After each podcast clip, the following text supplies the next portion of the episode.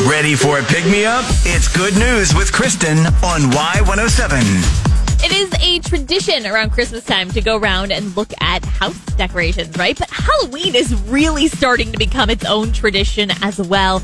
And one house is going out harder than they've ever gone before. Each year, Kieran King creates a huge, elaborate display outside of their two story residence. And he starts planning it in the summer. Kieran said, Every year I build on the last and it just gets bigger and bigger.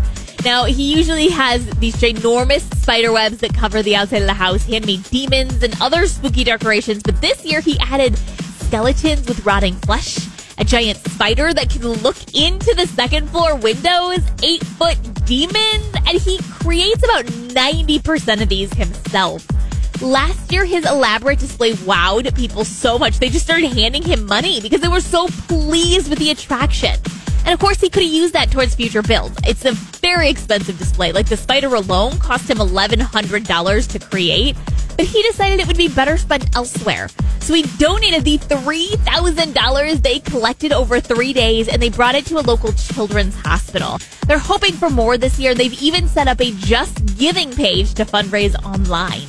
The center, too, where they donate, is planning on bringing the kids out to see the display this year, too. Oh, that's so awesome. I wonder where the best displays in Midmo are for Halloween. Good news with Kristen. Catch every episode on demand now under podcast at y107.com on the Y107 app and subscribe where you get your podcast.